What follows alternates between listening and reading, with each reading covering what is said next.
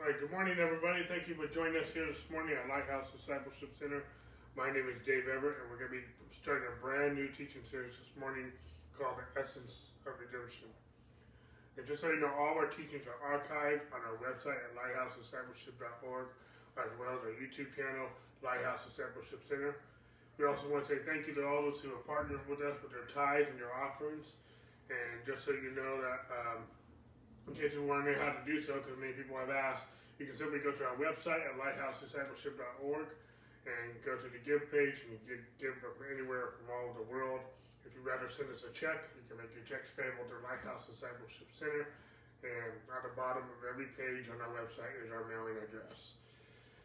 We also want to say thank you uh, to those who have done so. And if you are in the U.S., just so you know, um, your tax contributions are 100% tax deductible here in the United States, for we are a 501c3 church. And as far as announcements, we will be having our Bible study tonight at 6 o'clock on the Believer's Authority uh, by Andrew Wommack. Without further ado, I'm going to jump right into my message this morning. I have a lot to cover this morning and uh, whatnot. And this morning I'm starting a brand new series on the essence of redemption, but I'm also starting the, a trilogy of three different teaching series. Uh, this one will be the essence of redemption, and then I'll, after I'm done with this, I'm going to be talking about such a great salvation. And then I'll be talking about the new covenant in my blood. These are three different teaching series, but they, they represent a trilogy of three different teaching series, starting with the essence of redemption that we'll be starting this week. I believe this particular uh, series will be about three weeks. I don't know for sure. Depends. On, I have a lot of material. I don't know how long, fast I'll go through this, uh, and so it may uh, we may have some extensions to this. Uh, but I pretty much have my my notes and thoughts in order. So uh, anyway, we're just gonna dive right in. Right. and so I'll get into. So it sounds like we're anyways, we're having an Easter message over three different teachings, over three different series of teachings over the next several weeks and a couple months. Okay? So, in one sense, we teach Easter all the time. We teach the cross, we teach the gospel all the time. I have no appetite to be in ministry if I teach anything else because this is the gospel, this is the message, this is the foundation of everything we believe, and it has revolutionized our lives, our ministry, every area of our lives, from our health to our finances to our relationships. Now, the one I have a lot of verses in this teaching in this series, and these series is uh, I'm going to be going over the next few weeks. The key verse for this particular series I'm going to be coming back to back and back forth again is from Romans chapter 4 verse 25, and it says this, And he, Jesus, was delivered up because of our offenses and raised because of our justification. We'll be dealing with the last part of this verse more so next week and the following week, um, but we're going to be looking at this verse uh, over the next, uh, uh, throughout this, teaching. He, Jesus, was, del- was delivered up because of our offenses and raised because of our justification. Jesus went to the cross for our sin. That is the, the hallmark, that is the foundation, that is the cornerstone of what we believe. Jesus died for our sins. Now, you're going to see in this message, this is going to be very basic in some ways. In some ways, I might be tipping over some religious sacred cows, but I want in these teaching series, I'm going to be teaching over the next several weeks, I want to get back to the basics of what we believe. Because if we don't understand this, if we don't understand our salvation and our redemption and our covenant relationship with God, then what are we believing? What are we teaching? And what are we doing? Okay? Because this is the foundation. And if your attitude, even by hearing this, is, I already know that, then based on your attitude, you don't know it yet. Because you would not say that. You would not have that attitude if that were the case. That cannot be the case. If you are nonchalant and kind of snuffing at the cross and the gospel, then something's wrong. Something is majorly, majorly wrong. Jesus, our Savior, our Redeemer, went to the cross to die for our sins. There is nothing more worth teaching and believing than that. Because if you don't believe that, you're not saved. If you don't believe Jesus died for your sins, there is no way on this planet you are saved. There's no other message that you need to hear and believe to, to bring you salvation. Okay? You know, before I go on this, I don't do this every time. I haven't done this in a while. I want to pray before I even go further with this message, with this series. Lord, I thank you for the cross. I thank you for the gospel. And Lord, I know that the whole reason why we are in this ministry, the whole reason why we are broadcasting these teachings, is to preach the gospel of Jesus. Holy Spirit, I pray that you anoint my words to preach and teach with clarity. And I pray that you would open our ears to hear with simplicity and clarity to understand your word, understand your gospel in this hour, in this age that we live in. In Jesus' name we pray. Amen. How many believe Jesus is coming soon? And we don't want him to come if we haven't received his first coming. If we did not receive what Jesus accomplished to the cross, when Jesus comes, it's done. There's no second chance. There's no, uh, there's no turning around. I want us to know what we have. I want us to be make sure that we understand our salvation. I also want there's something that we need to do. There's some things that we need to accomplish because we are saved. Okay. Going to heaven is not the only goal. If that's your only goal, you are missing out. Okay. That's a big deal. Going to heaven and not going to hell. That's a big deal. I'm not watering that down, but I am not going to exclude salvation of just going to heaven.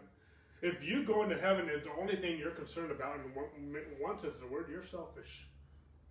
You may be going to heaven and not hell, but if you don't care about bringing other people into the kingdom, then there's something wrong with your heart and your attitude because you're selfish.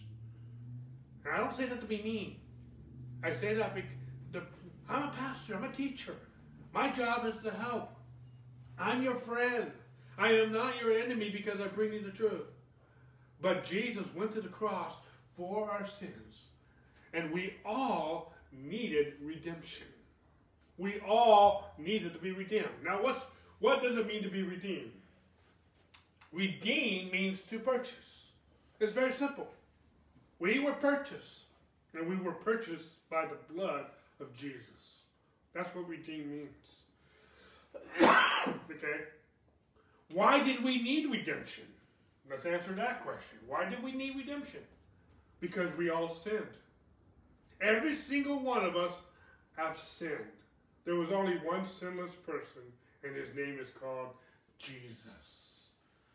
And let me give you some, in case you're, you're, you're messed up with this or you're confused whether you sinned or not, let me give you a few scriptures.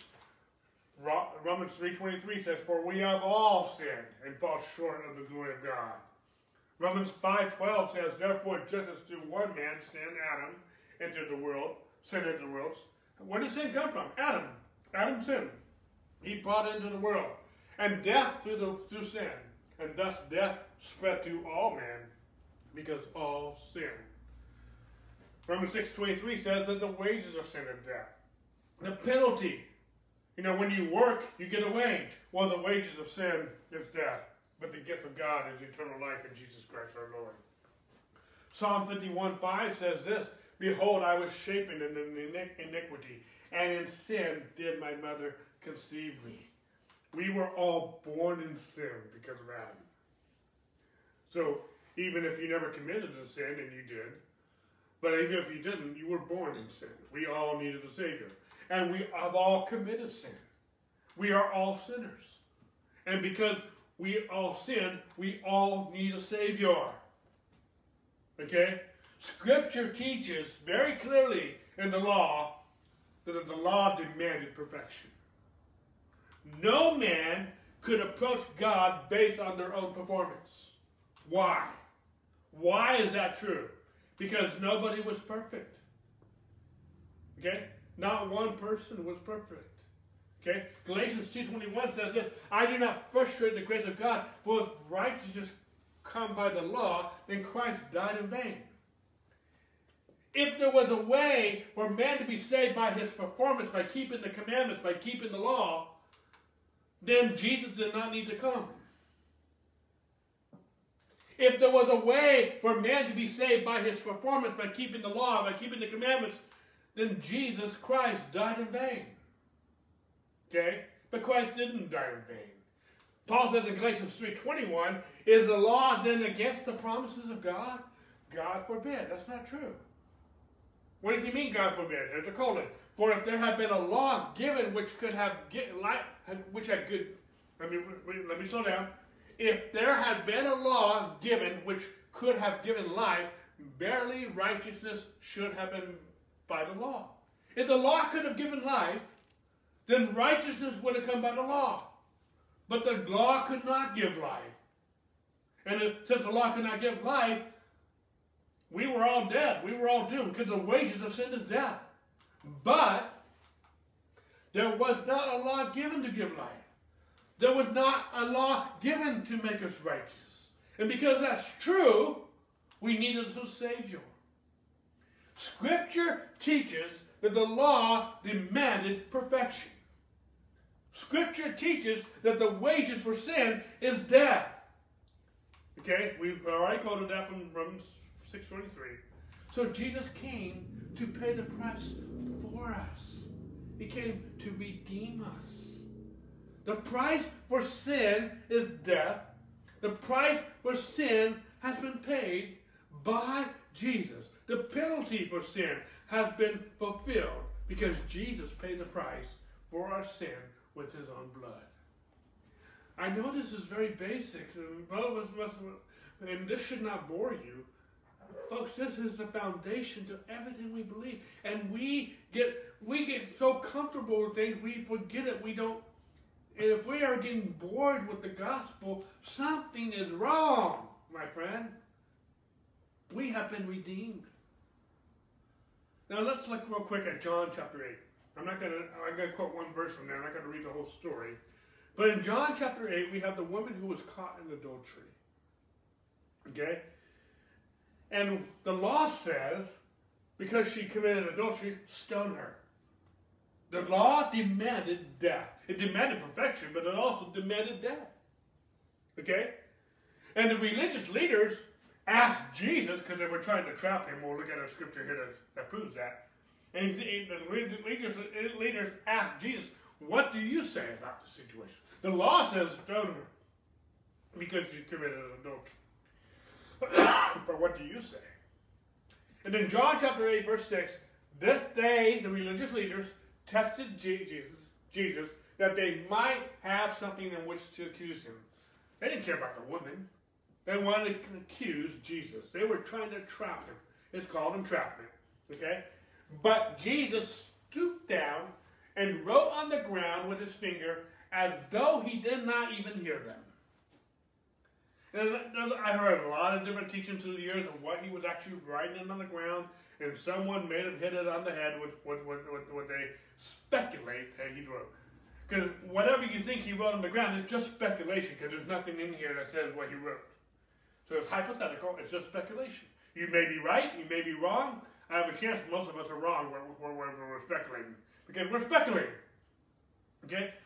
Now, keep in mind, I'm not done with this story, and we, but we taught many times from 2 Corinthians chapter 3 that the ministry of death is the law, being written, on, written and engraved on stones. There's only one, there's only one uh, ministry that was written on engraved on stone, and that is the law. The law is the ministry of death. Uh, am I bashing the law? No, because it was glorious. How will the ministry of the Spirit not be more glorious? For the ministry of condemnation had glory, the ministry of righteousness receives much more glory. Now, I'm not teaching on this right now, but I'm just bringing down a point that the law is glorious, but it's a ministry of death and it's a ministry of condemnation. The law demands death. the law has no mercy. The law has no grace. And many religious people are just like these legalistic leaders that were entrapping Jesus, and they demand your death, they demand payment. Okay? I'm not going to go detail with this, I'm just making the point here. But let's go back to verse 6 real quick. This they said, testing him, that they might have something of which to accuse him. But Jesus stooped down and wrote on the ground with his finger as though he did not hear. In other words, Jesus just ignored them, scribbling in the dirt whatever he wrote. So when you ignore a religious person, you will make them mad. I've seen that happen many times. And just, Jesus just ignored them, scribbling in the dirt. Why? Because God doesn't remember our sins. God doesn't bring attention to our sins. Now I know that that that, some people have a hard time with that. We're gonna we're gonna be talking about that in this series and these series. But why does not God not give attention to our sins? Why? Well, we're going to get into this, but he Jesus crucified them. Now I know in John chapter eight he hadn't gone to the cross yet. Okay. But how you also know that Jesus was slain before the foundation of the world? We're, gonna, we're talking about how we've been redeemed. But Satan, and that now, we've been redeemed because we're after the cross. We're after everything Jesus accomplished at the cross. And how we know Satan is the accuser of the brethren? Satan accuses, not God. These religious, legalistic leaders were accusing not only the woman, they were trying to accuse Jesus. And when we are accused, Jesus just scribbles in the dirt. Okay?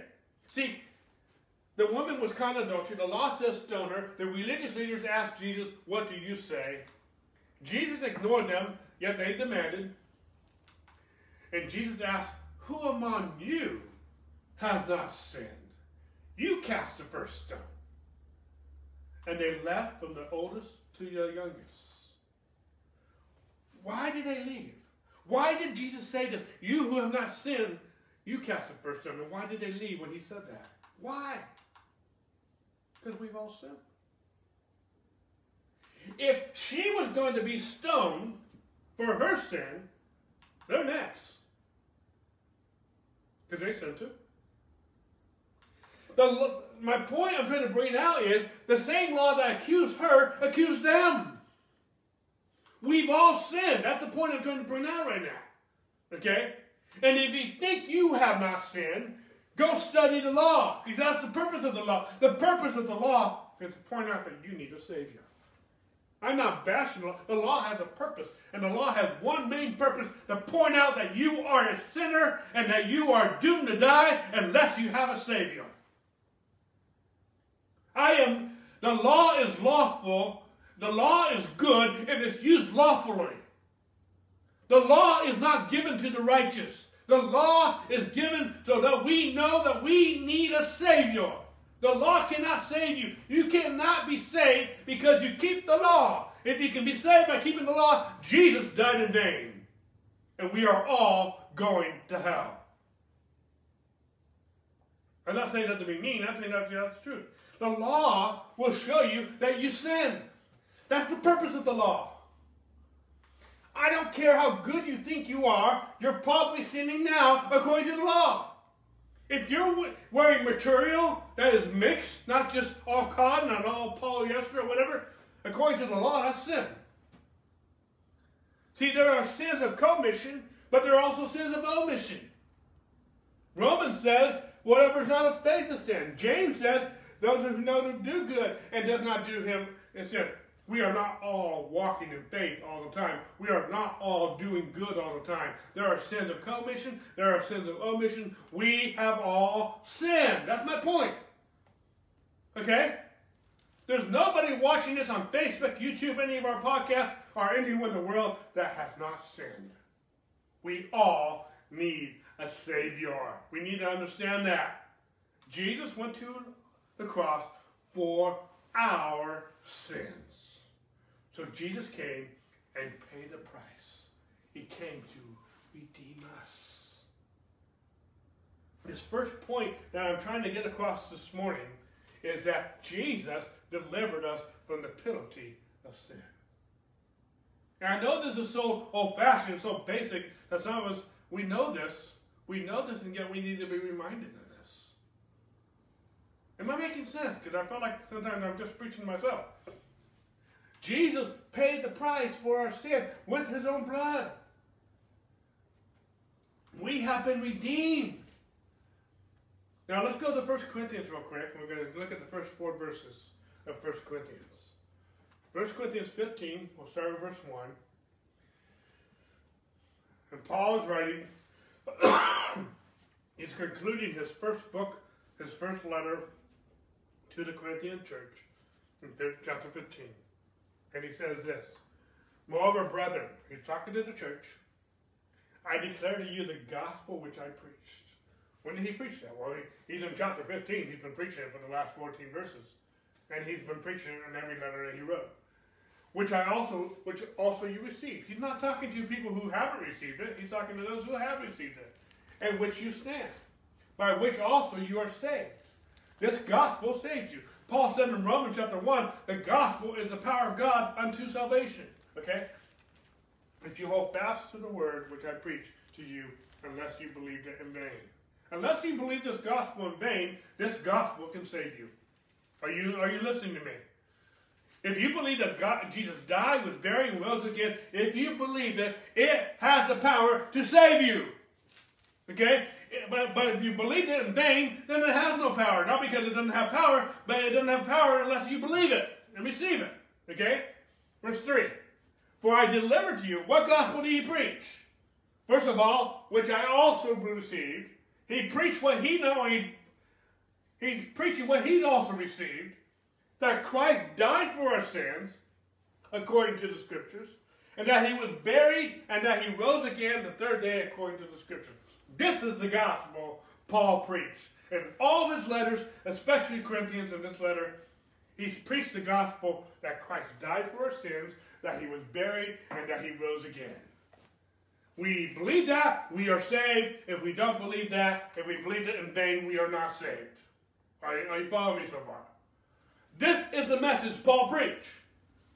And if we can't get excited about the message Paul preached, then why are we reading the New Testament at all? Because that's what he preached. Okay? And I'm not getting mad. I'm, I'm, I want to, I'm trying, in a sense, you know, the Bible says everything that can be shaken will be shaken, that, that uh, which cannot be shaken will remain. Sometimes I got to shake the tree a little bit, see if anything's going to fall out. That makes sense?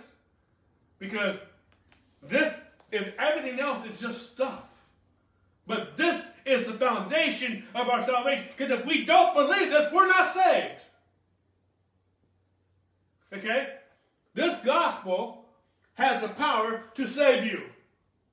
For I'm not ashamed of the gospel, for it is the power of God unto salvation to him who believes.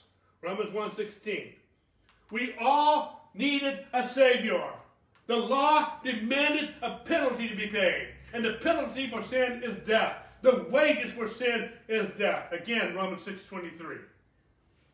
Now, Leviticus 17, it says, This is the law, third, the third book of the Torah, within the law, for the life of the flesh is in the blood, and I have given it to you upon the altar to make atonement for your souls, for it is the blood that makes atonement for the soul. The blood is important. I, you know, back years ago, I heard, why do we have to talk so much about the blood? How gory is that? Because the life is in the blood. Your blood has a DNA. You know, we watch a lot of cop, cop shows, Sherry and I. I've even heard through the years that your your blood sings. Scientifically, people they can they have instruments, they have technology that can your your your blood has a voice. The Bible talks about that, about the blood of Abel. It talks about that, the blood, blood of Jesus. There's something about the blood. And the, the, we've all sinned. We all deserved hell. And Jesus shed his blood because the, the, the uh, let me back up. We've all sinned. The law says demanded perfection. We all failed. Therefore, the law says we are We are supposed to die. The, the penalty for death is sin, and there's no um, the, the penalty for sin is death, and there's no mercy. Therefore, Jesus had to die, that that was the only way we could be redeemed. If he didn't die for us, we were going to die and go to hell, and there would be no resurrection. There would be no hope. This is important. Okay? But Jesus, and, and we're going to go into all this. I'm, I'm getting a little ahead of myself here. But the blood makes atonement for the soul. Okay? See, in the Old Testament, there were sacrifices. Now, I know sometimes they bought a lamb. They usually bought a lamb, but sometimes their economic situation was they were more poor. They could there was some there were some substitutes they could bring in instead of a lamb. Well, let's keep this simple, okay? Let's not go into all that detail right now. They would they bought a lamb for their sin, okay? I know sometimes they can bring other things like a bull and a turtle dove, whatever, but but we're not going to go into all that detail right now. That was all based on their economic situation, okay? But Basically, they bought a lamb. We understand that. Okay? The priest examined the lamb and not the man. Nowhere did they ever examine the man, they examined the lamb. That is why the lamb had to be the best. It had to be without spot, without wrinkle, it had to be without blemish, it had to be perfect, because it represented that it represented the true Lamb of God who was to come. John said, John the Baptist said, I saw Jesus coming toward me, and behold, the Lamb of God who takes away the sin of the world. Okay? In other words, the point I'm trying to make right now, excuse me, is Old Testament sacrifices were blood sacrifices for sin. Okay? The priest examined the sacrifice, not the man, and the lamb died for the sinner, the man. That's called propitiation. That's called uh, our substitute. Okay? Jesus is our Passover lamb. Where did Passover come from? Exodus chapter 12. Exodus chapter 12 was the first Passover out of Egypt. Remember Egypt? Remember Israel being in, in bondage in Egypt? And there were several plagues, and the last plague was the death of the firstborn. And they had, uh, on, on, in the Exodus of Egypt, on the last plague, it was the death of the firstborn, and God gave them very, in Exodus chapter 12, He gave them very detailed uh, instructions how to kill a lamb, and they were to put the blood of that lamb on the on the doorposts. And when he did so, the death angel would pass over. And that's where we come pass over, because death would pass over. The death angel would pass over. Okay? This was the first Passover. When was the last Passover? The cross. Okay? And this all points to the cross. See? And when the death angel passed over, they were the killing of the firstborn. Who's Jesus? The firstborn of many brethren. He's the firstborn of all creation. We're going to look at that in just a moment, though. In Exodus 12, verse 13, now, in the middle of all this instruction that, that, that God had given Moses to give the people, in the midst of all this instruction, what they were supposed to do with the lamb, the blood, and the doorpost, in verse 13, he says, Now the blood shall be a sign for you on the houses where you are. And when I see the blood, I will pass over you, and the plague shall not be on you to destroy you when I strike the land of Egypt. What plague? It was the death of the firstborn. That was this plague, okay? And in Colossians chapter two, uh, 1, it says, Who, Jesus, hath delivered us from the power of darkness and hath translated us into the kingdom of his dear Son, in whom we have redemption through his, what? Blood. We have redemption through his blood. We're talking about redemption. Are, are we still on the same message? Okay? Even the forgiveness of sins, who is the image of the invisible God, the firstborn of every creature. Now, I'm not going to go all detail with Colossians right now. Okay? But we're talking about the redemption through his blood, and Jesus is the firstborn of many brethren. Where was the plague? The death of the firstborn. Jesus died so that we don't have to die. You're like, why the, why the firstborn? And when you study the book of Exodus, and, and, the Exodus, why the firstborn? It was all pointing to the cross. It was all pointing to what Jesus did for us. God didn't just do something to do something. He didn't just pick out the sky, well, let's play this card. Let's see if this works. No, there was a purpose in it. See, in the Old Testament, the lamb died so they didn't have to die. Are you following me? In the New Testament, Jesus died so we don't have to die. that is the same pattern in the Old Testament and New Testament. The, the Lamb died so that we don't have to die. The life is in the blood. And the blood is the atonement for the soul. The life of the sacrifice for the life of the sinner.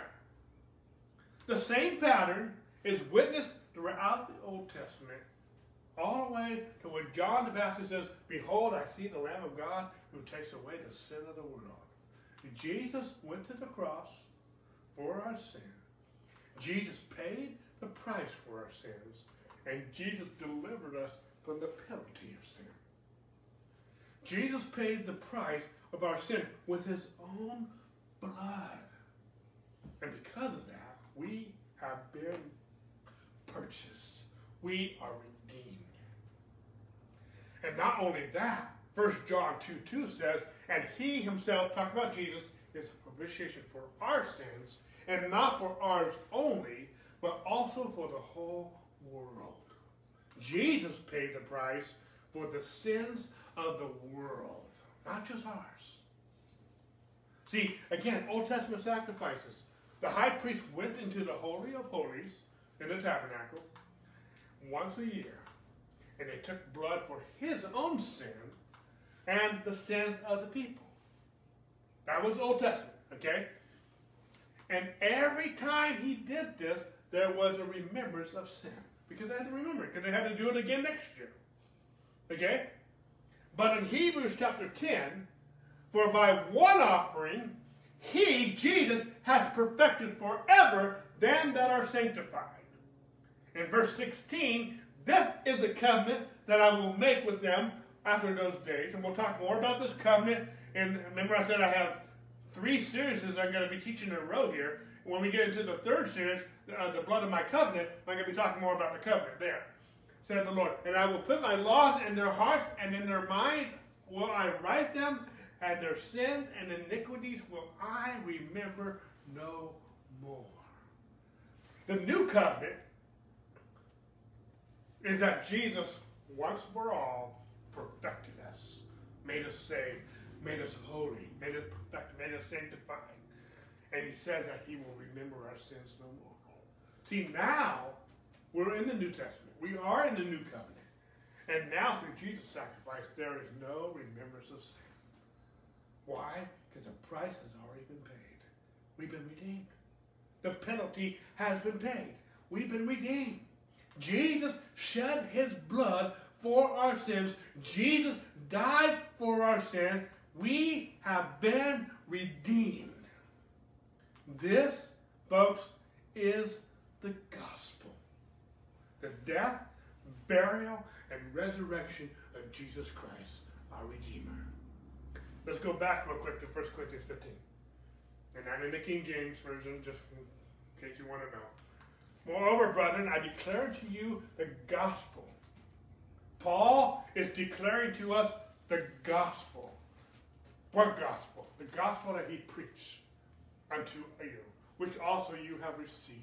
We need it needs to be preached, it needs to be received, and wherein ye stand. Are you following me? Okay? We heard the gospel, we believe the gospel, and we stand on the gospel. Are you following me? When we stand on the gospel, we stand on what Christ has done. We don't stand on what we do. We stand on what he's done. Because he said, by which you stand, by which also ye are saved. If you keep in memory what I preach. What did he preach? We're going to go there again, unless you have believed in vain. See, the gospel saves us. Again, Romans 1.16 says, the gospel is the power of God is by God unto salvation to everyone who believes. The power of God is the, has the power to save you. What's the gospel? The death, burial, and resurrection of Jesus. Where did I get that from? 1 Corinthians chapter 15, verses 1 and 4.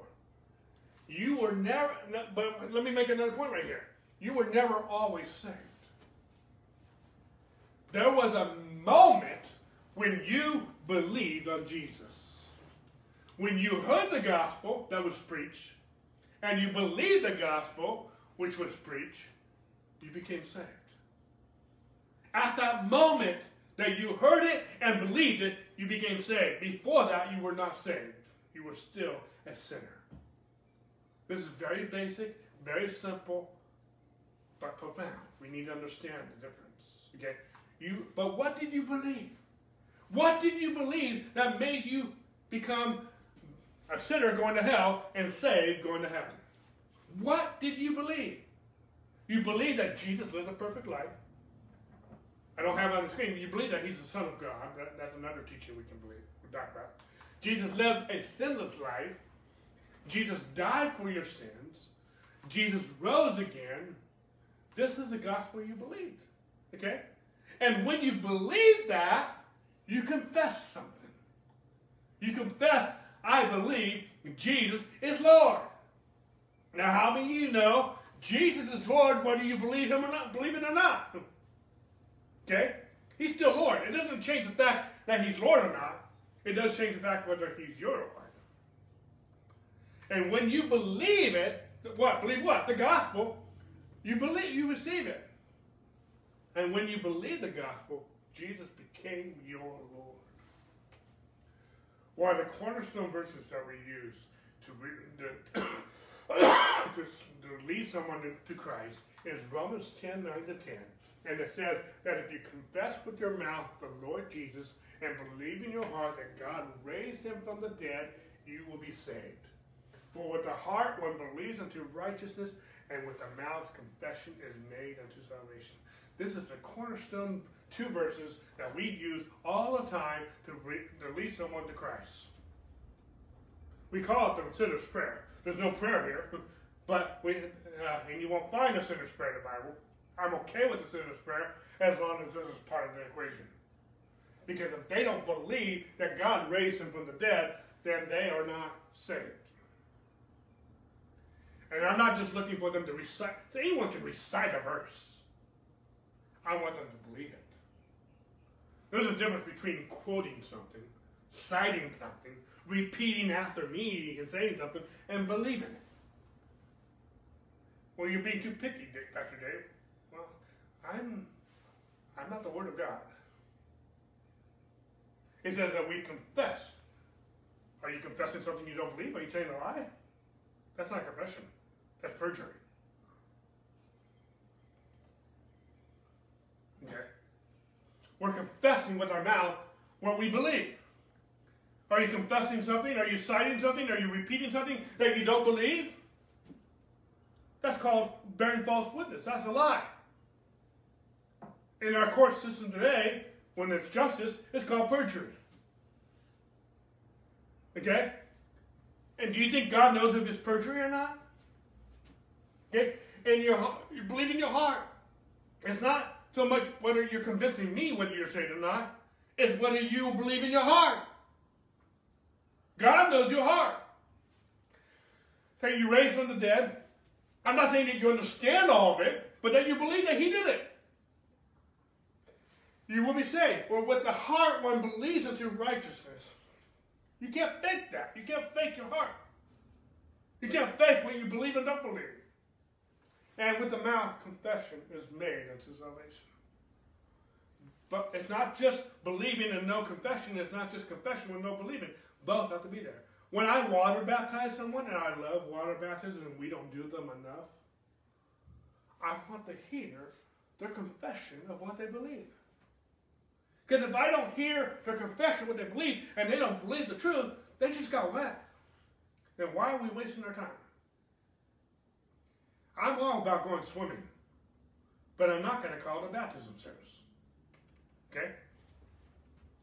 I want to hear, and I, a child can, I've heard children at different ages confess with their mouth, they believe that Jesus raised from the dead, they believe the gospel, and they wanted to be baptized, I will baptize them. An infant can't make that confession.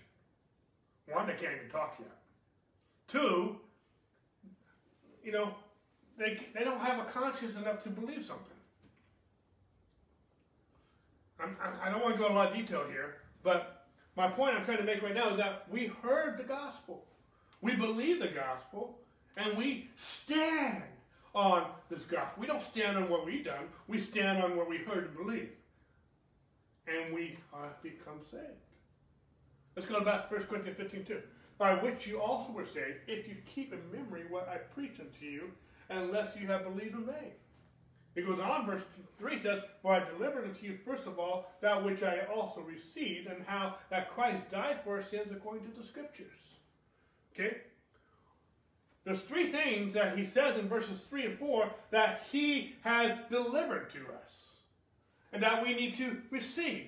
The first one is that we need to believe that Christ died for our sins. This is so this is so powerful yet so basic. Again, our key verse is he was delivered up because of our offenses and raised for our justification. But why did he die? He died because we all sinned. He died because we all needed a Savior. He died because no Old Testament sacrifice could pay for our sins. It was just a, the Old Testament sacrifice, the reason wasn't sufficient because they had to do it again next year. If Jesus died once and for all. But the Old Testament, it was just a postponement. It was just um, it was like putting a band-aid on it. Okay? And then Jesus became our sin and crucified our sin. He who knew no sin became sin that we might become the righteous God in Christ Jesus. 2 Corinthians 5.21. Jesus became our sin, and what happened to Jesus? He was crucified. So Jesus, who became our sin, crucified our sin. We'll go more detail with that in a little while. Now, therefore, there is no remembrance of it whatsoever. The second thing he talked about was that he was buried. Why the burial? What is so significant about the burial? Why is that part of the gospel? See, I got a little illustration here. When a seed is buried and planted, in time, after it gestates and germinates, it takes on a new identification. Okay? It's still, this plant, I know this is a fake plant, if you can see it. There's a fake, fake sunflower, and this is not a sunflower seed, but this is just an illustration. When a seed plants, it takes on, and over time, it takes on a new identification. It's not a seed anymore. In here are seeds, but it takes on a new identification. Are you following me? Am I, make, am I making sense with this? Okay? Very simple illustration. But when you believe on Jesus, you also take on a new identification. You are no longer saved. You are born again. You are born of God. You are a child of God. Paul says in 2 Corinthians, we don't know no man after the flesh. We are a new creation, a brand new creation. Old things have passed away. All things have become new. You stop identifying yourself with what you used to identify yourself with. See, water baptism represents I now identify with Jesus. I was buried with him in baptism, and I was raised with him in the newness of life. The baptism is an illustrated sermon of what took place when I believed in my heart and confessed with my mouth that Jesus is Lord. I would the whole reason of baptism when that's why you get baptized, immersed Baptismo in the Greek means be immersed. That's why you don't get sprinkled. You know, when you have a funeral with somebody, do you just sprinkle dirt on them? I know some people do that as, you know, as part of the, uh, uh, just, uh, I don't even know the term I'm looking for, but some people will put some dirt on them. But eventually, when they're all done with the, the, the ceremony, they're going to put that loved one, beloved one, in the dirt, and they're going to bury them all the way, six feet under. Okay, I'm not trying to be mean and insensitive to those who've lost loved ones. But when they bury someone, they don't just sprinkle dirt and that's it. They might do that as part of the ceremony, but eventually they're going to bury. And water baptism means to be immersed.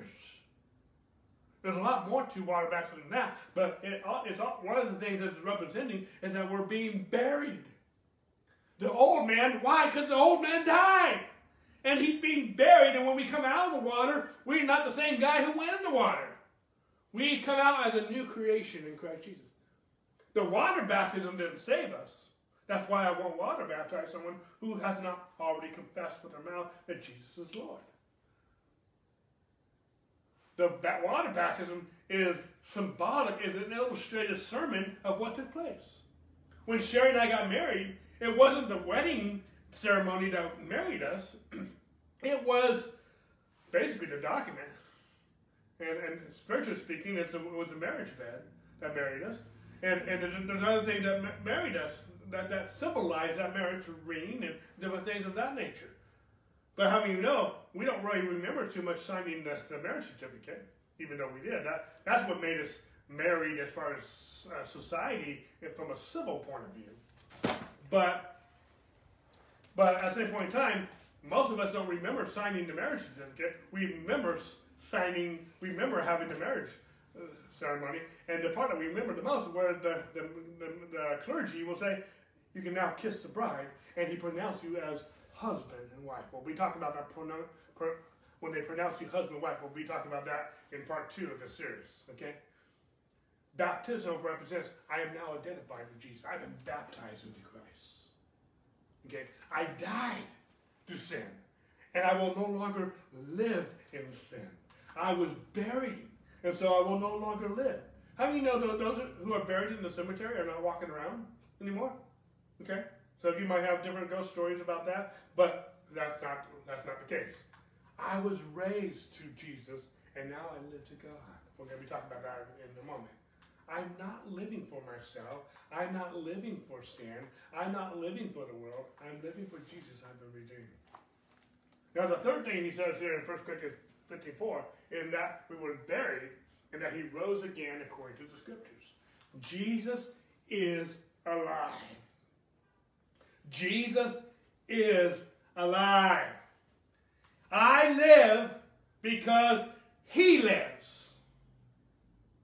Paul says, going back to 1 Corinthians 15 Moreover, brethren, I declare unto you the gospel which I preached unto you, which you believe, and you now stand. This is the gospel we're preaching.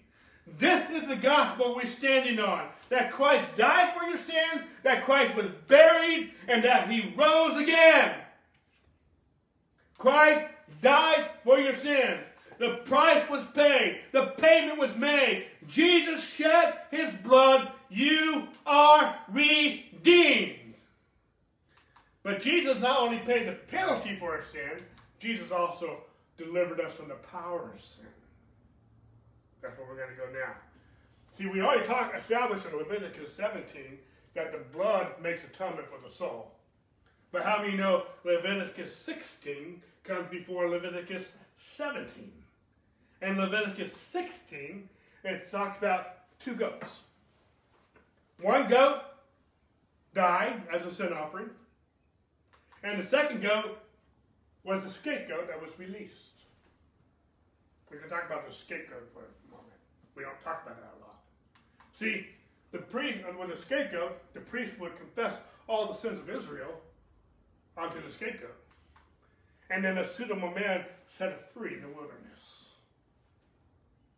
We pick up this, this, this law, because it's part of the law, part of the Torah, in the Old Testament, in Leviticus 16, verse 20.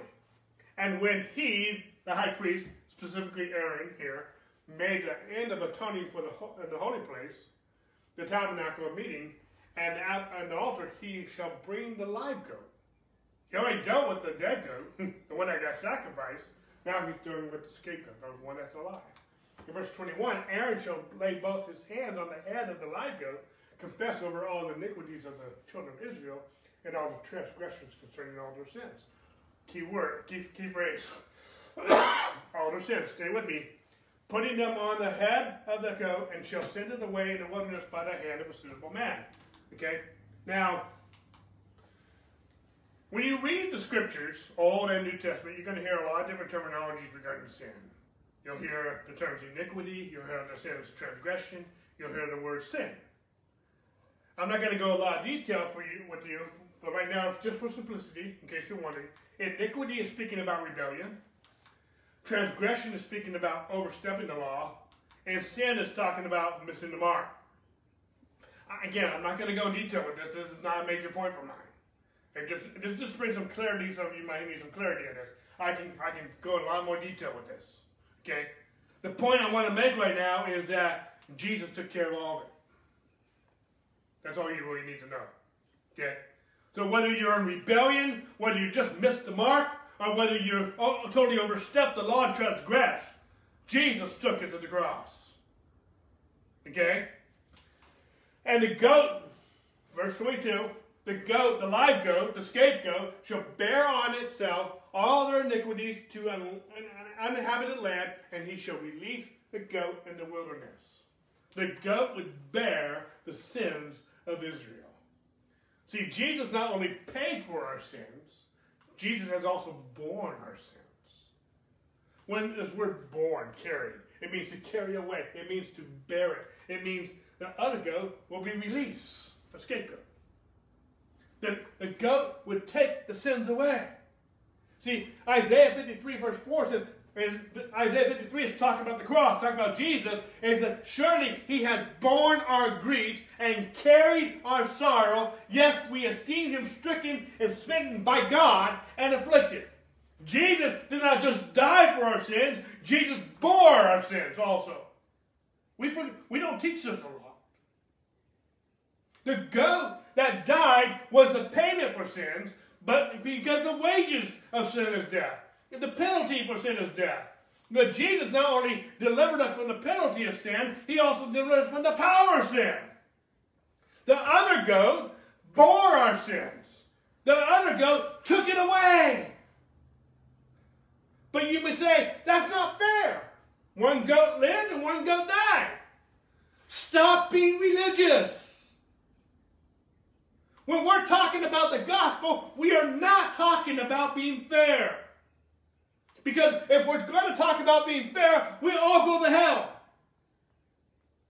Jesus dying for our sins was not fair. Jesus dying for our sins is called grace. It's called mercy. Grace and mercy is not fair. And we all need grace, and we all need mercy, and we all need the gospel. We all need a Savior. Sin is sin, and we all need a Savior. We all need a scapegoat. Hear the gospel, believe the gospel, and be free. We have been redeemed. Jesus delivered us from the penalty of sin, and he delivered us from the power of sin. Jesus not only paid for our sins, Jesus not only paid for the penalty of our sins, Jesus has also borne our sins. He took them away. Jesus took our way, sins away so that we don't have to think about it anymore. We don't have to remember it. We don't have to ha have it dragged up every so often. We don't have to be ensnared by it, coming under its dominion. We don't have to have guilt and condemnation. We don't have to live under fear. We can be free. Jesus took our sins so that we can be free to walk in the life he has given us. We've been redeemed. This is the gospel we are preaching. Now let's go to Hebrews real quick. Hebrews chapter 2. Hebrews 2 says, Inasmuch then as the children have partaken of flesh and blood, he himself, Jesus, likewise shared in the same, that through death he might destroy him who had the power of death. Who had the power of death? The devil. The devil had the power of death. And Jesus came, he died so that he could destroy whom who had the power of death. Verse 15 says, and release those, that's us, who through fear of death were all their lifetime subject to bondage. Verse 16, for verily he, Jesus, took on him not the nature of angels, but he took on him the seed of Abraham. In other words, let me clarify this verse real quick. Jesus did not come as an angel, he came as the seed of Abraham.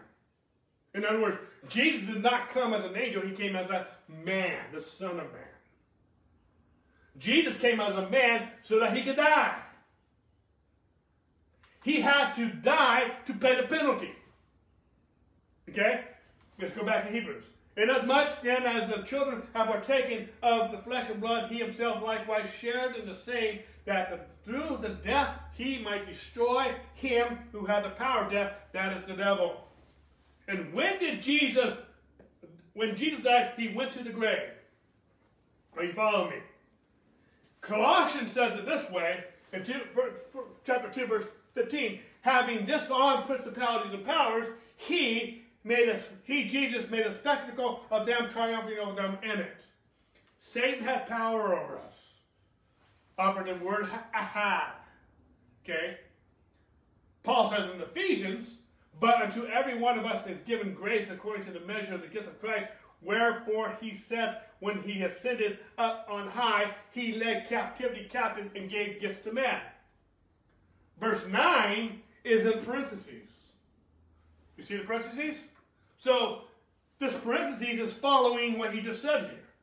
In other words, Paul is kind of giving a little uh, uh, explanation of what he just said. Okay?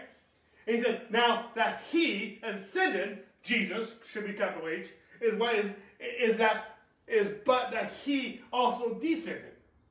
The fact that he ascended means that he also descended into the lower parts of the earth. He that descended is the same that also ascended up far above all heaven that he might fill all things. I'm teaching all this to say this. Jesus stripped Satan of his authority. In the grave, through the cross, and in the grave, Jesus conquered the devil.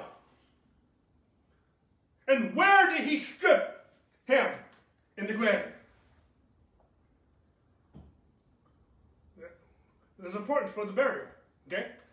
Jesus said he would uh, he would go to hell for three days. But he didn't go there to be tormented. He go there to take captivity captive. Okay? And go back to Colossians real quick. We're going to go back to Hebrews, but let's finish with Colossians. And you being dead in your sins, and we're going to talk a lot about this deadness, okay? And, and in the circumcision of your flesh, hath he quickened, made alive, together with him, having forgiven you all trespasses.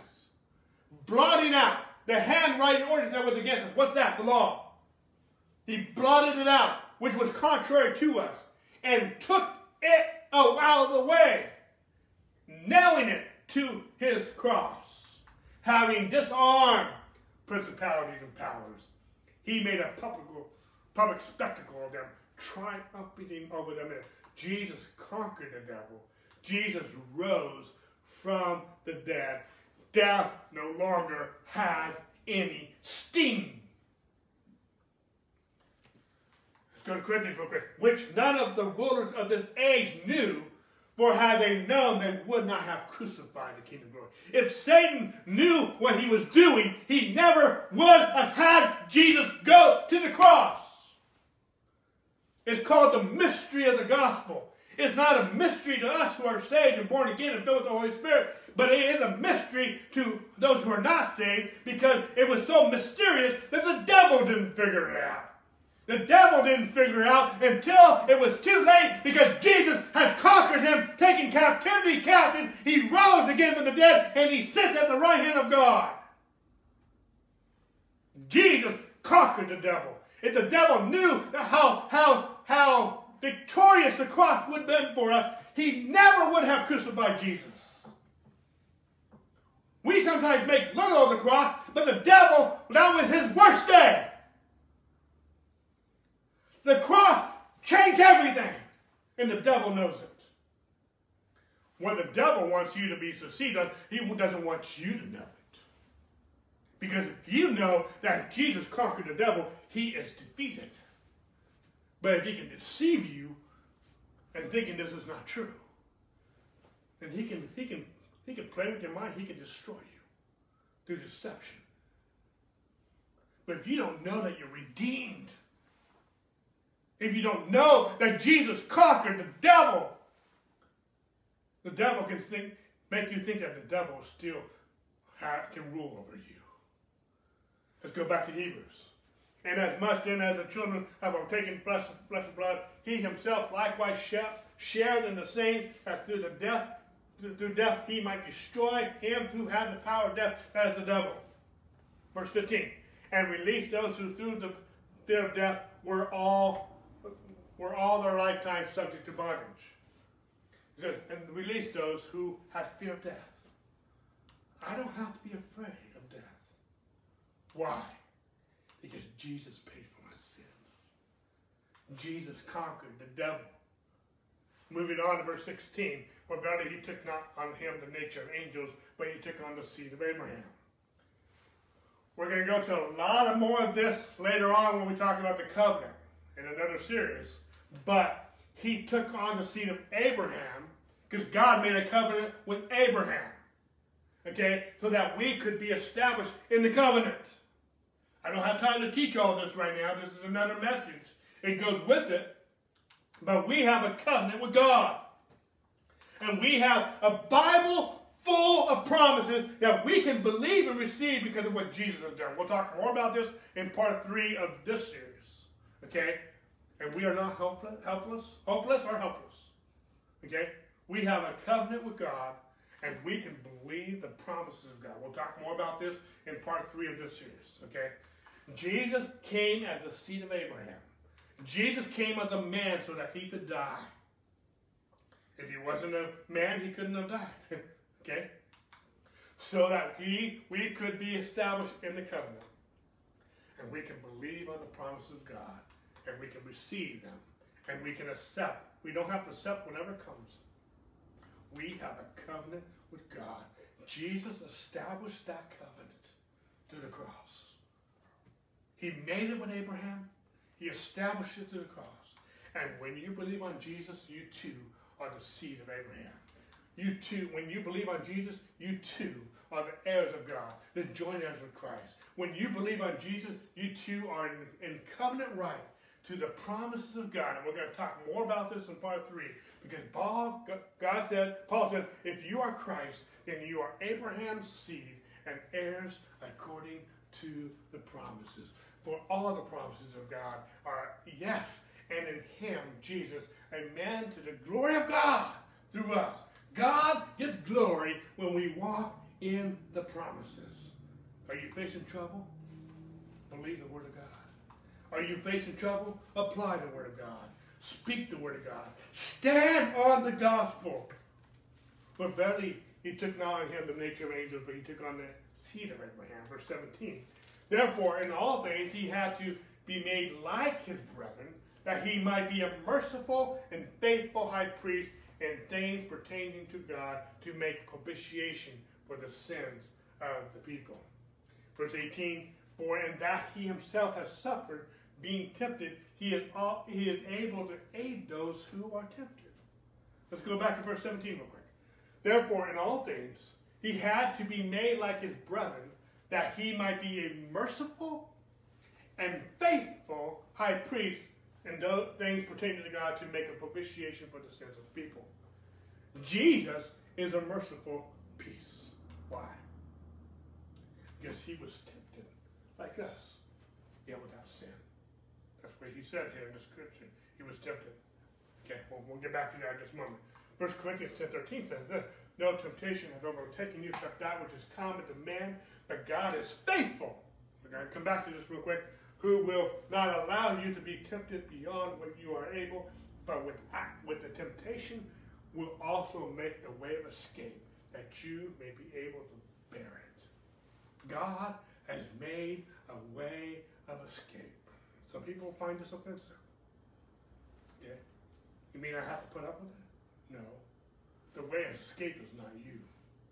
The way of escape is called Jesus. The price has already been paid. The devil has already been conquered. We are redeemed. Jesus is a merciful priest. He understands because he was tempted like we were. Because it says that he was a, not only a merciful priest, but he's also a faithful. Jesus is a, is a merciful priest. He's also a faithful priest.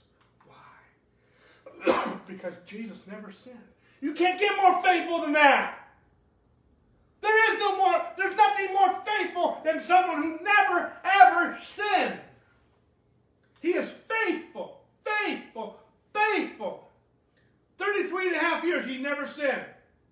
So he can help us who are tempted. Because he says, for when he himself has suffered being tempted, he is able to aid those who are tempted.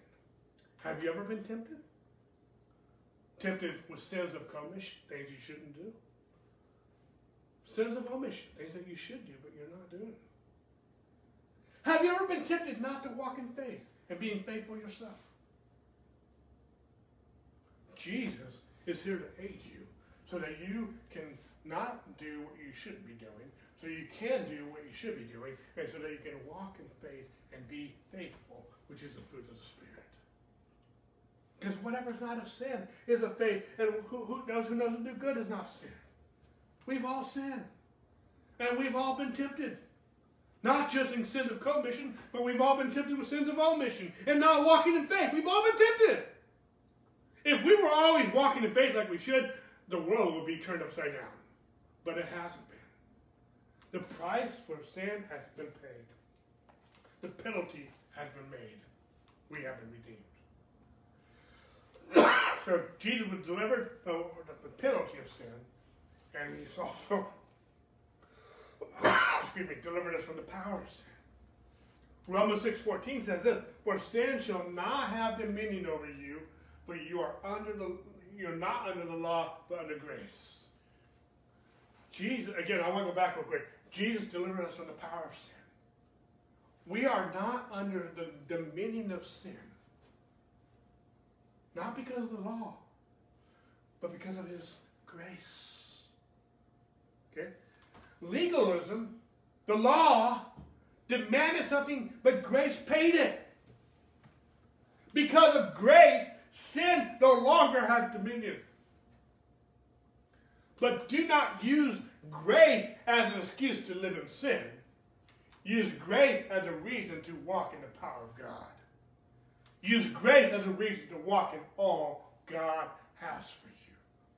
There was a necessity for the redemption because we all sin. But there was a payment for the redemption called the blood of Jesus. Because the writer of Hebrews also goes on to say, and according to the law, almost all things are purified with the blood, and without the shedding of blood, there is no redemption. there's no redemption. Jesus was a perfect sacrifice. He was the complete sacrifice. And he not only delivered us from the penalty of sin, he delivered us from the power of sin. I got a few minutes left, and I'll see how far I get with this.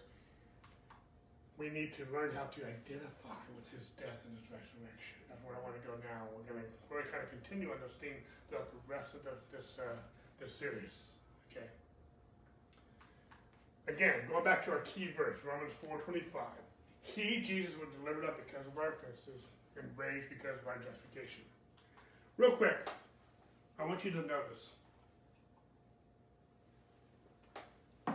If you if you read the Romans chapter four, you will see that we receive righteousness by Paul talks about how we receive righteousness by faith in God's grace. He gives an example of faith through Abraham, and he gives an example of grace through David in Romans chapter 4. Okay? In Romans chapter 5, Paul talks about how you went from the reign of sin and death, where you lived and were held captive in bondage. Jesus redeemed you and delivered you from the kingdom of darkness and translated you to the kingdom of his dear son. And now you live under the reign of grace and righteousness. You once lived under the reign of sin and death, but now you're under the reign of grace and righteousness. He talks about this in Romans chapter 5. Okay, so you now you live in reign in grace and righteousness. But in the middle, in the middle between Romans chapter 4 and Romans chapter 5, in the middle of these two chapters, he says he was delivered up because of our offenses and raised because of our justification, our key verse. You understand what I'm doing? This verse is a bridge between Romans chapter 4 and Romans chapter 5. See, great ability comes when you identify with what Jesus has done. He was delivered for our offenses. And if you first have to identify with his death, and second, you have to identify with his resurrection. How do we identify with his death? Well, first of all, Paul says in Galatians chapter 2, I have been crucified with Christ. There's more here. We're going to tackle some of this later. Let's just tackle that first phrase right now. I have been crucified with Christ. When were you crucified? Okay. okay. Still here. When was I crucified? I still have a pulse. Okay? When Jesus. I died when I believed on Jesus. That's what water baptism represents. Believing on Jesus is not about me, it's about Him. But what did we die to? We're going to talk about four things that we died to. The first one is we died to sin. Again, Romans chapter 5, you went from the reign of sin and death where you were held captive. Jesus redeemed you, delivered you from the kingdom of darkness to the kingdom of his dear son. And now you're under the reign of grace and righteousness. We talked about this just a minute ago. Okay, I just repeated the slide from earlier. I talked about Romans 4, Romans 5. The beginning of Romans 6, what shall we say then? Shall we continue in sin that grace may abound? Certainly not. How shall we who died to sin live any longer in it? Why am I not going to sin anymore? Because I died to sin. Stop acting like sin is such a big deal. You are dead to sin. You left the kingdom of darkness. You left the power of darkness. You left the dominion of sin. You are in a new kingdom. You are in a kingdom of grace, a kingdom of righteousness. You are in a kingdom of, the, of light, a kingdom of love, a kingdom of grace. You are dead to sin. You are crucified with Christ or in Christ. We have been redeemed. Romans 6, verse 7 says, For he who has died to sin has been free from sin. You are dead to sin and you are free from sin. We have been redeemed.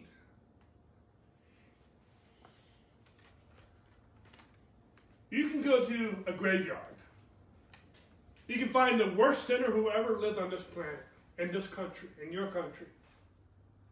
The worst murderer, the worst traitor, the worst uh, person who committed genocide or whatever it might be. You can find the worst gossiper who ever lived. Give them the biggest news, and they will not share it. They're dead. You can't get anyone in a graveyard to sin. Why? Because they're dead. Okay? If you identify that you are dead to sin, you can't sin. Why? You're dead. You're dead to sin. There's something that's very um, completing about death. It's over. Okay? You have a new nature. You're born again. You are redeemed. You're purchased. Your nature is no longer a thief. You're no longer on drugs or alcohol, pornography or gossip or immorality or any other sin. Why? You are dead to sin. You have the nature of Jesus, you have the life of Jesus, and the love of Christ constrains me. 2 Corinthians 5.14, for the love of Christ constrains us because we have judged this. We've come to this conclusion that if one died for all, then we are all dead. Going back to Romans 6. Now, if we die with Christ, we believe that we shall also live with him. See, in the natural realm, Life precedes death in the physical man. But in the spiritual realm, death precedes life. If you really want to experience life, there are some things you need to die to, including sin. Okay? And Romans 6 8 says, 6 9, excuse me, knowing that Christ, having been raised from the dead, dies no more. Death no longer has dominion over him. We need to know that we are dead men. We need to know that we're alive to God. We need to know that we're redeemed. There are some th- things that once controlled us, but not anymore. Why? Because we're dead. Knowing that Christ, having been raised from the dead, dies no more, death no longer has dominion over us. For the death that he died, he died once for all, but the life that he lives, he lives to God. Likewise, you also reckon yourselves to be dead indeed to sin, but alive to God in Christ Jesus our Lord. We confess with our mouth and believe in our heart that Jesus is our Lord. And we are dead to sin and we are alive to God. I'm dead to sin and I'm alive to God in Christ Jesus, my King. See, and I'm going to say something here that some of you not, might not like. But all my life, and I'm not picking on anyone particular, I'm saying this in general terms. Okay? I almost want to repeat something that Pastor Duane Sheriff always says. Everyone repeat after me. I love. I love Brother Dave. Brother Dave. Okay? But all my life, I've heard get saved.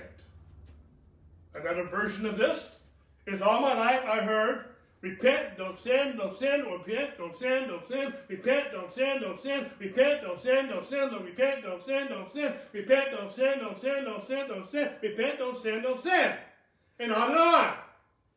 And today, all over Facebook, some very well-meaning people, Christians, pastors, evangelists, whatever, all over Facebook are blasting, repent, don't sin, don't sin, repent, don't sin, don't sin, repent, don't sin, don't sin, don't sin.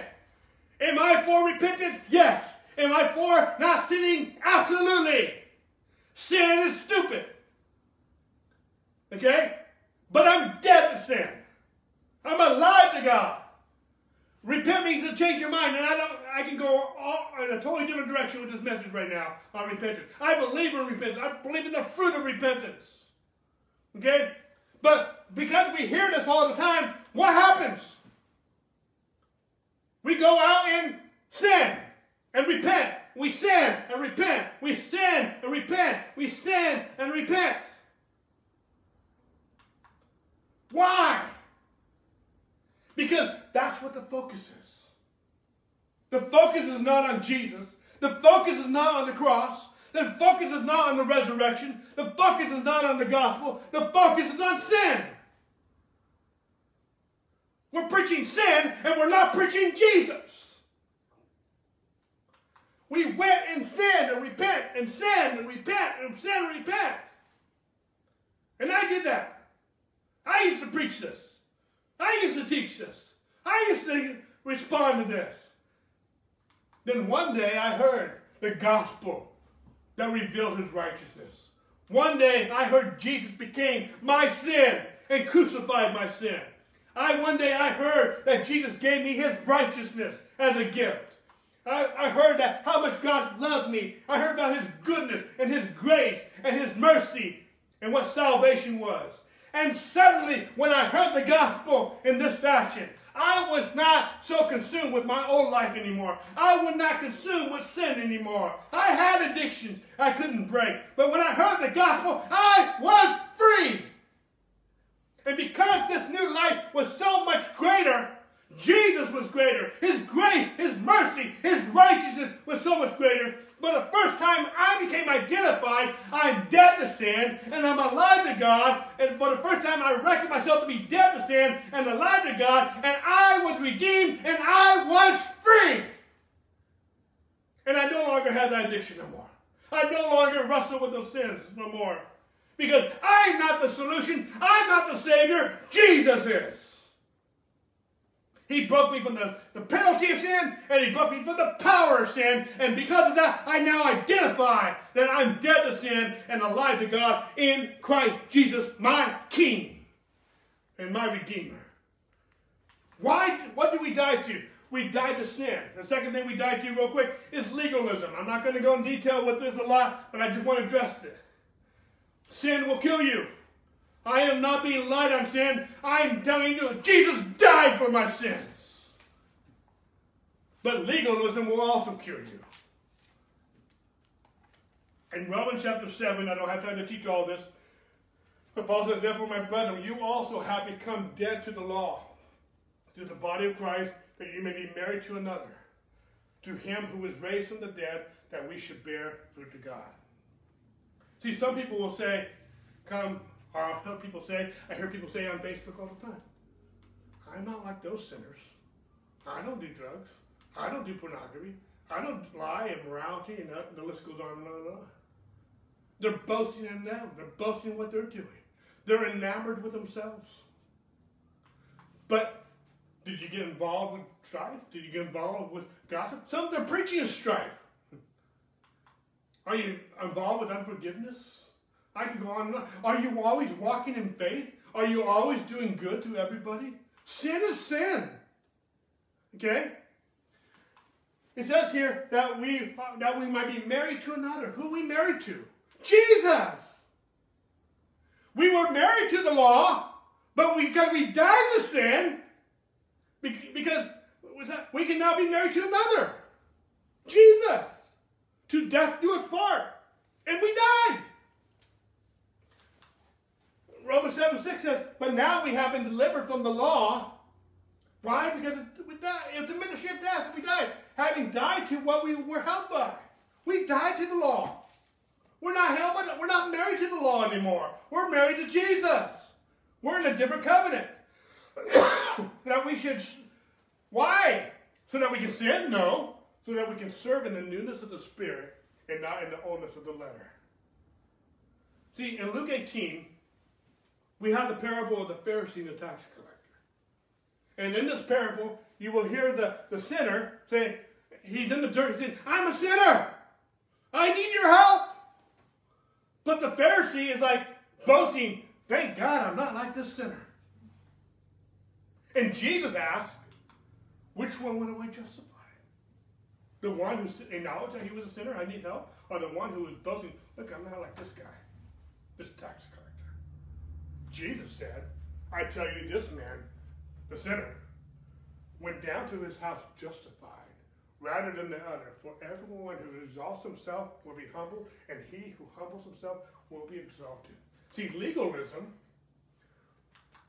will make you enamored with yourself. Legalism is being enamored with yourself, and grace is being enamored with Jesus. I can go more detail of that. Let's go with the third one because I'm, I'm basically out of time here. I'm already over. We die to self. Okay? Then Jesus said to his disciples, If anyone desires to come after me, let him deny himself and take up his cross and follow me. If you want to follow Jesus, you need to deny yourself. He goes on to say, For whoever desires to save his life will lose it, but whoever loses his life for my sake will find it. For whatever profit is to a man if he gains the whole world and loses his own soul? Or what will a man give in exchange for his soul? Then he said to them, all. If anyone desires to come after me, let him deny himself and take up his cross daily and follow me. This is not, this is Luke's version. Sorry, I'm going a little fast right now because I need to catch up. For whoever desires to save his life will lose it, but whoever loses his life for my sake will save it. For what a profit is to a man to if he gains the whole world and he has himself to destroy the law. Why daily? Because you don't just get over yourself once. Okay? You have to die to yourself daily. If the devil can't get you caught up in sin or legalism, he can get you all enamored with yourself. Paul said it this way in 1 Corinthians 15 10. But by the grace of God, I am what I am, and his grace toward me, he was not in vain, but I labored more abundantly than they all, yet not I, but the grace of God which was in me. If there is any good in my life, it's by his grace. And if I have avoided any evil in my life, it's only by his grace.